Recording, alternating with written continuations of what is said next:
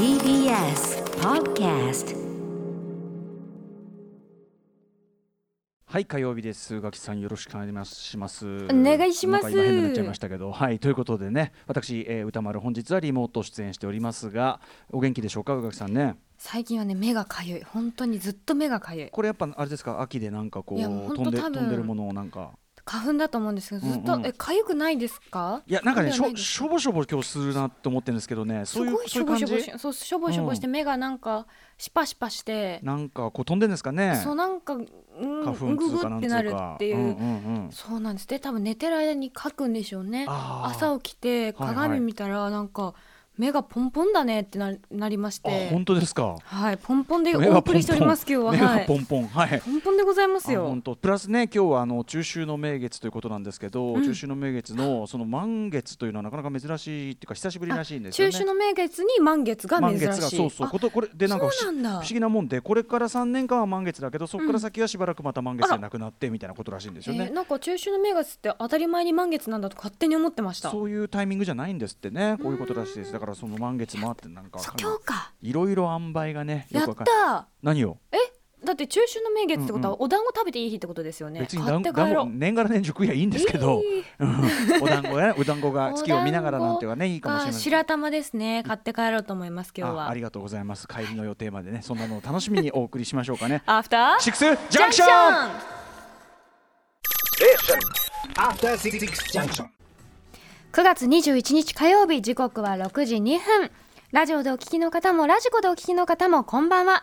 TBS ラジオキーステーションにお送りするキャルカルチャーキュレーションプログラムアフターシックスジャンクション通称アトロク。はい、えー、パーソナリティは私本日は所属事務所スタープレイヤーズ会議室からリモート出演しておりますラップグループライムスターの歌丸です。そして TBS ラジオダイレクトスタジオにいるのは？火曜パートナーの宇垣美里です。はい宇垣さんねいろいろあのおお仕事ねいろんなお仕事されてお忙しいと思うんですけど、はい。あのー昨日なんかね、うん。あのスタジオに行った時に構成作家古川光さんにいただいたこれ多分本屋とかに置いてある小冊子ですけど、えー早川文庫の100冊2021というね、えーこうまあ、要するに早川文庫の、えー海外ミステリーだったり SF だったりサスペンスだったりという、まあ、早川文庫の中で、えーなんていうのおすすめの何冊みたいなのがこう小冊子が非常におしゃれな感じのね、そうなん小冊子となっておりますが。話が素敵ですよね可愛くて、えっとこれはあれですよね。あのみなん宮崎。夏次圭さんですよね。さんのね、えっとイラストなんですもんね。可愛いでそこにえっと推薦人としてあのエッセイというかね寄せてらっしゃる宇垣さん、はい。お一人としてこうやっててすごくありがとうございます。これは流行るというかね感じじゃない？嬉しかっ？たです。なんかもうで早川文庫の本ってたくさん読んでるからしかもこう、うんうん昔から読んでるその名著がたくさんあるわけじゃないですか、うんうんはい。なのでこれもありますあれもあります。これも好きですっていろいろ挙げた中で、はい。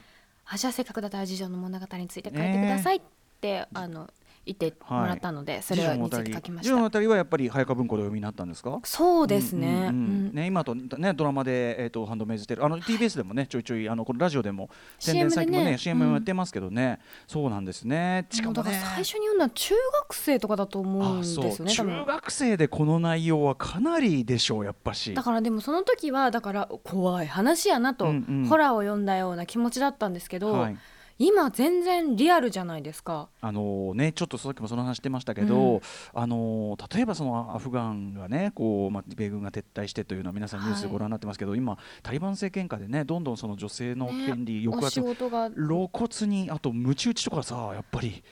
本だからだからついこの間までの日常が崩れてって女性がすごく激しく抑圧される社会になっていくっていうのが、うん。まさにこれ次女のあたりで描かれていく様が現実にのニュースとして報道されてるわけじゃない？あまりにもリアルでなので、うんやっぱりあの頃とはまた全然違った受け止め方ができるなというようなことを書かせていただきました。いや全くですね、うん。あのこれはだからそのもちろんアフガンでねそのタリバン体制下っていうところであれはそのタリバンがっていうふうに思われるかもしれないけど、うん。これ要するに政治体制以下では昨日までの常識とされて良識とされてきたものが抑圧されるなんてことはそれは平気であり得るってことじゃないですか、それは全然我がことのことしてと、ね、考えないとしょうがないことで、ね。うん、なんかね、うん。作中でもなんかこうなんかおかしいなと思ったけど、まあうん。うんテロのに対するものだからと思ってちょっと聞き流してたりとかはい。なんかおかしいなっていうのをずっとずっと積み重ねて、うん。いやもうそろそろそれはあかんやろって立ち上がった時にはもうどうしようもなくなってましたっていうそね。そのなんていうか、うん。そこがすごくリアルだなって思ったんですよ。現実に対するうん。ある種の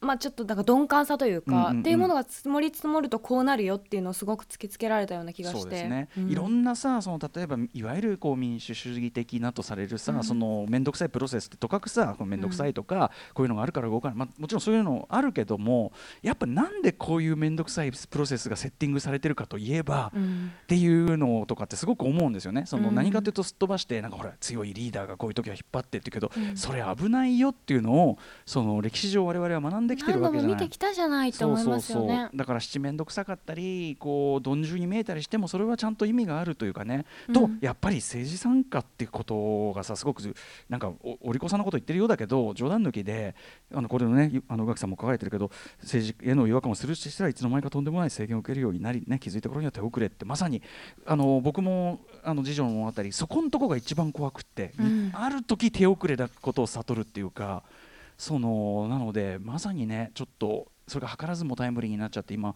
アフガンの、ね、人たちどういうふうになっちゃうのかってえーちょっとどうしていったらいいのかちょっと僕今すごく募金ぐらいしかできることがないのと思いながらとかそのそういうなんていうの国家に対する介入とかなんとかってどういう、じゃあどうやっていけばいいのかっていうふうには思ったりするけどでも少なくとも、ね、人道とか人権っていうのが普遍的なものだとするならばそれはあなたっていうねタリバン政権よっていうのがあるからさ、相手しなくなりますよそれは。で国民もねそんな国持つわけないじゃないそんなことやっねててさ。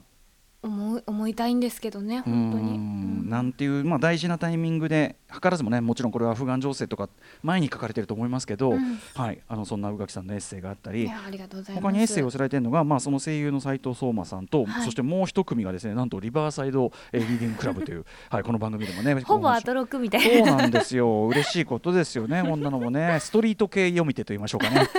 ストリート系読者あの読書家たちが集まってるって感じですからねでまあこの辺もだから早川文庫100冊これなんかなんていうの人選も含めてねセンスいいぞっていうのがありますし、ね、いやすごい嬉しかったですね。おうん。声掛けいただいてもう肩ぐるんぐるん回ってましたよ。ねえこれは名誉だよね。誉れでございますね、だしなんかさあのここに並んでる本でじもちろん自分読んだことない本もあれば読んだことあるやつでもなんかこうなんていうのあこれこれを並べるんだみたいなさうん。うん感じがすごいさワクワクしません？こういうので。します。もう私、うん。自分の家にある早川文庫いっぱい見てあいどうしようこれ丸1984とか、あと伊藤計画とかって一人でキャッキャキャッキャしてましたあとこ この本ってどういう紹介の仕方してんのかなみたいなのとかってさうん興味なあったりしませんはい読んだやつとかだと。とかさあとさもっと言えばこれを読んでこれをガイドにそのまさに手に取る中学生高校生、うんうん。学生の皆さんとかね若い子たち、まあ、小学生でもいいんだけどさ、うん。あのーいるんだろうなとか思ってもまたワクワクしません？そっか。あどうしよう。誰かの一歩の背中を踏みそうそうそう。押してあげてたらいいなって思いますけどね。いやだから本当に例えばその宇垣さんが書いてるからって手に取ってここから読む人絶対ちょいるわけだからさそれはさ。ちょっとすごいすごい大変な本を勧めてしまったけど頑張って読読んでくださいこれ大いや大事大事大事。あのー読んどこう。これはね、うんでそれによってやっぱそのさ戦い方っていうのをちゃんとさ戦戦うべきであるってことをさそうわきまえるべきではないということがすそうそうそうそう。ごくよくわかる話ですので。ああいう発言とかいかにでも本当に文字通りの意味で暴力的な事態っていうのにつながっていくかっていうね、うんうん。あの話でもあるから全くおっしゃる通り非常に大事だと思います。皆さんぜひこれあの本屋でですね早川文庫の100冊2021ということで、多分手に取れると思いますので。お手に取っていただければ幸いです。ございます。そんな中ですね、私昨日話したんですけど w i f i がですね相変わらず止まってて今日今日決着つくのかつかないのか。もう私私も昨日ちょっとなんか w i f i が急に調子悪くなっちゃって、うんうんうん。で連絡して今日の朝来てくれるみたいな感じだったんですけど、ええ。治りました？治りました。来てくれたらすぐ治ったんですけど、うんうん。もうその間でさえプルプルしてたのに。依存依存が激しいよ。なんだろうあのしかも重たいものを見るもんですから別に SNS が見なくても全然いいんですけど、ええええ。私の見なきゃいけないそうね。映画そして漫画？みたいな。そうそう。漫画もねその UNEXT とかを通じて読めたりしますそうからね。なんです。だってだってもう日付が変わった瞬間チェックしないといけないのにチェックできないからあできないっていうかしても買えなかったらどうしようと思ってちょっと泣きそうになってましそういう習慣もあるからね。そうなんです。例えばねこんなメールをねいただいてるんですよ、はいえっ、とねラジオネームサブさんから。えっ、とシンデレラのがねあのアマゾンでオリジナルで始まって今あの社内広告とかもすごいやってますね、あれはもう最高。うん、あのシンデレラについて推薦いただいたサブさんが再びメールいただきまして、はい。えー週末 w i f i 不具合の歌さんはまだ見れてないのかなと思って宇垣さんなら絶対ご覧になってるはずだからピンポイントにお聞きします。先週末から Amazon で配信スタートした「Everybody Talking About Jamie」ジェイミーあのミュージカルのジェイミーの映画版ご覧になりましたよ。のなで誰か私に連絡してくれなかったの？でもほらあのさジェイミーの話ミュージカル見に行ったよってさあの宇垣さんおっしゃった時に、うんこれあの映画版もあってアマゾンでもやるんだってよって話ちょろっとしたと思いますよそ予告見た。でそうそう。あまだかなワクワクとかって言っててもうスタートしてるんです。9くっそ。10 17かなからぐらいからしてて。私も宇垣さんと同じく先月ミュージカル版を感激していたので、この配信を楽しみにしていました。本来は劇場にかかる作品だったので大画面で見られなかったのは残念。です逆に言えばそのテレビ用につねあということじゃなくて本当に映画館で見るようなスケールの作品になってるってことよね、えー一番の見どころはミュージカル版では実現されなかったドラッグクイーンとしての初舞台とプロムのシーンがこの映画版には入っているところです。そうなんだ。ジェイミーが初舞台で赤いドレスを、えーまとって踊る姿はまさに戦士なんです。びっくりするほど綺麗でかっこいい。それと対象にプロムで着ている白いドレスは可愛くこれが本来の僕だと胸を張る姿は、えー親心で泣きそうになります、えー、歌さんお忙しいと思いますが w i f i 直ったらぜひ見てくださいということで。今日帰ったら見るね宇垣さんは見れるわけだから僕ちょっとまだわかんないんで w i f i がね。楽しみ。いやこの本当にミュージカル版ではそこがこうバン！で次に、次のシーンでもうあの、うん。翌日の学校でみんながもう噂してるみたいなシーンになってたん相ですけど、手の省略は4になってるそうなんです、うん。でもうわどうなんだろうこの赤いドレスはねちょっとうん。実はこういろいろ話があってとかまたこの白いドレスももともと着たかったものとはまたこう合わさって、うん。あ僕はこうでいいんだっていうのをこう表現するような男性的でもあり女性的でもあるすごい美しいドレス姿で、あーが映画版ではどうなっているのか、うん楽しみ。僕もあの予告は見てもううん。これ絶対いいやつじゃんという感じだったんで、すごい楽しみにしてまあちょっとシンデレラはまだ見れてないんで。ね、でそのさ w i f i ただね皆さんあのやっぱ w i f i 切れたからって言ってね、うん。絶望的な気持ちになるって時にちょっとね、うん。我に返ってですよ。そんな w i f i なかった時代だって全然ってか俺なんかそういうなかった時代の方が長く生きてんのに、うん。なんたることでしょうとこの依存依存症ぶりは。ね、でわ私はでもねそこで待てよ待てよと歌屋があるだろうと、何のために、ね。何のためにこの膨大なソフトを持っとるんじゃいということで あの何の脈絡もなくその昨日、えっと羊たちの沈黙のその続編にあたりますハンニバルをなぜか見たよという話をしました。らえーそしてまだ全然 w i f i が復旧しませんのでならばということで、えー同じトマス・ハリス原作そしてその羊たちの沈黙の大ヒットの前に作られた作品1986年、えー日本タイトルは「刑事グラハム、えー凍りついた欲望」というタイトルついてますけど、これあのなんと監督はですね、はい。えー我らがマン氏ことマイケル・マンでございます、うん。あのヒートであるとか、まあ、金パブリック・エネミーズでもいいですけどね、えーマイアミ・バイスもいろいろありますけど、まあ、割とこう重描写とかねあのハードなそういう重描写みたいなものには定評がある我らがマン氏なんですけど、はい。えっとマイケル・マンさんが監督で、えっと脚本もマイケル・マンで。うん。で要するにトマス・ハリスの映画化として割とこう羊たちの沈黙に先立ってあの成成功したとかな評価が高かった作品で、うんうん。これあのねだからなので当然のことながらレクター博士も出てくるんですけど、はい。あのーあれじゃないんですよ。アントニー・ホプキンスじゃなくてブライアン・コックスさんというこれ顔見れば皆さんああこの人かって分かると思うんだけどブライアン・コックスさんという方が、えーでもねこれはこれでなかなかな感じでねあのレクター博士を演じてたりするんですね、あのー主演を演じてるウィリアム・えーピーターセンという方は後にあの CSI シリーズでめちゃめちゃ、あのースターになる方それからも非常に若い時の姿ですね、はい、この頃のね、あのー80年代後半の頃のこのピーターセンさんは他にもあの LA 大捜査線狼たちの街というね、えーあれですねあのフリード金のまたとんでもないあの刑事ものがあるんですけどだからちょっとその なんていうかなちょちょっとこう刑事側もちょっとはああんたもあんたも結構危ねえんじゃないのうんっていう感じのやっぱ目が暗いんでこのウィリアム・ピエターセンさんはこの目の暗さが非常に生きててですね、うん。非常にいいですよというような。ちなみにこれあのレッ同じ題同じ話「レッドドラゴン」というタイトルで後にあのもう一回映画化されましたね。うん。はい、あのブレット・ラトナー監督でありましたけど、まあ、そっちよりでもこのマイケル・マン版のがいいかなというのは映画ファン的には定説かと思います。でなおかつその「羊たちの沈黙」が大ヒットした後ビデオでタイトル直して出だしたんですけどその時の副題が「レクター博士の沈黙」っていう。いやめちゃめちゃ。いやあのこの映画でも別にレクター博士沈黙してないんで別に結構ベラベラおしゃべりになってるんで、うん、でもそういう意識がすごいなもそううレッドドラゴンレクター博士の沈黙ってタイトルでもう一回ビデオで出てでもまあはいレッドドラゴンがもう一回リメイクされたんでもうこの今はケイジ・グラハムというのに戻ってあのブルーレイとかも出てますけどね。うん。いやー歌やいいですね。やっぱこうやってこう文脈で見れたりするのもこれは歌やならではですね。やっぱり店員がいいよねやっぱりね。うん。店員のやっぱチョイスがキュレーションがいいよねとか言いながらはい 楽しんでいる次第でございます。店員さんはどんな方なんですか？店員はもう私なんですけど その要はですねその、うん俺に俺が勧めるんだけど、うん。あのそろそろそのハンニバルとかねあのいいんじゃないとそろそろお前ハンニバルの忘れてんだろうと細かいとこ確かにみたいなあ感じで。そうですよね。なんかその昔見たんですけど、ああの宇垣さんもご覧になりましたか、うん見た見たうん。記憶はあるが、ハンニバルはちなみにだから羊たちの注目の続編でアンソニー・ホプキンスは引き続きレクター博士ですけど、あのジジョディ・フォスターがねあのクラリス役から降板して、ジュリアン・ムーアが代わりにやってるやつですね。あそしてゲイリー・オールドマンがさ、うん。あのゲイリー・オールドマンがほとんどあの全く素顔の片鱗をわからないもう姿で特殊メイクもめガンガンな感じで出てくるあのバージャーというとんでもない金持ちで出てくる。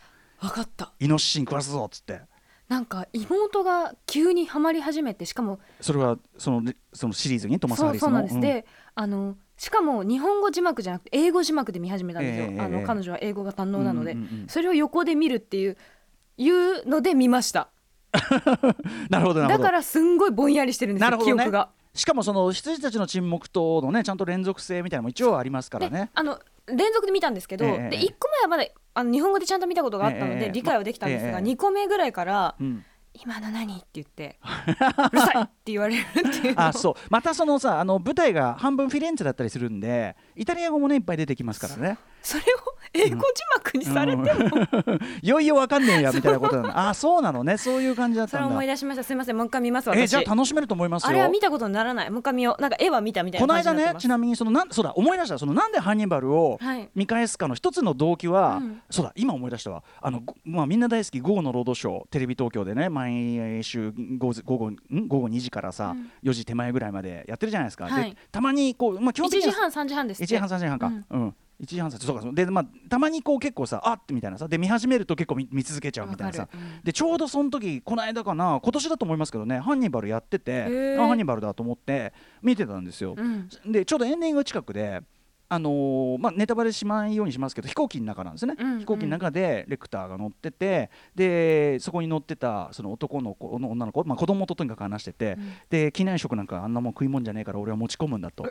でそれ何っつってそれ食べさせてなんつってあうんこれ？っつって食べる？なんつって。で食べさせて終わるんですね。これが何かっていうのはまあこれ言いませんけども。完全に思い出した。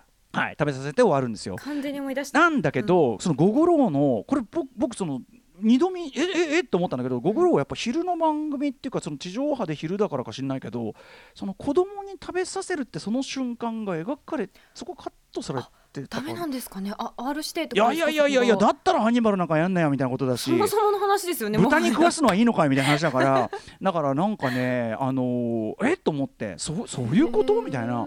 どういう配慮なんだろう？でというの自体が俺のちょっと記憶違いの可能性も要するにそのえぼぼーっと昼にこうさハンニバルだと思っていたら、あれあれあれ？あれ？なんか今カットしてなかったみたいなそのノリだったんでもしテレ東の方違うんだったらこれ失礼いたしましたですけど、まあ、そんなこんなでじゃあ本当にはどうだったか思い出そうかなと思って見見始めたらもう全然忘れてんのよ。もうありとあらゆること。を。そうですよね。あれなんかイタリア人のおじさんがね調べ出したぞと。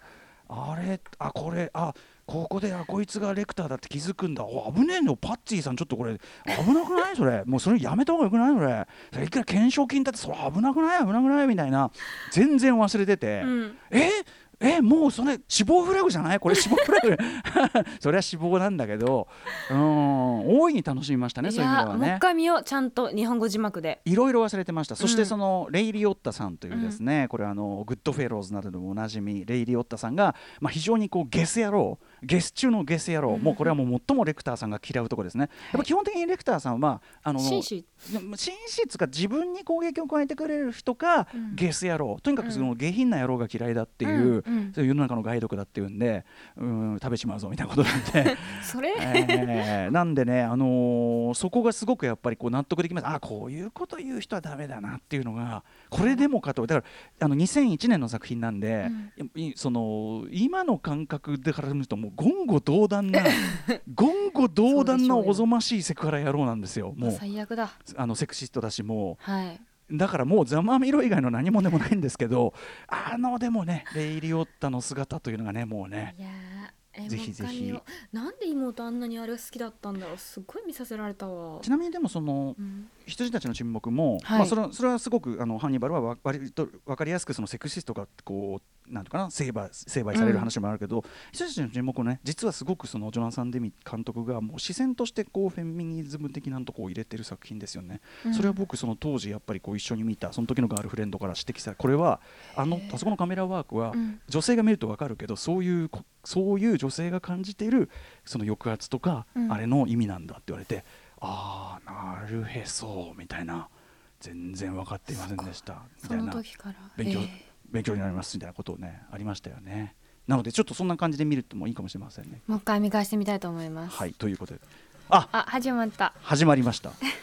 番組がね。はい。この後すぐは漫画「先生の白い嘘地獄のガールフレンド」などの作者漫画家の鳥飼茜さんが初登場です。はいそして C からは日替わりでライブや DJ プレイをお送りする音楽コーナーライブダイレクト。今夜のアーティストはこちら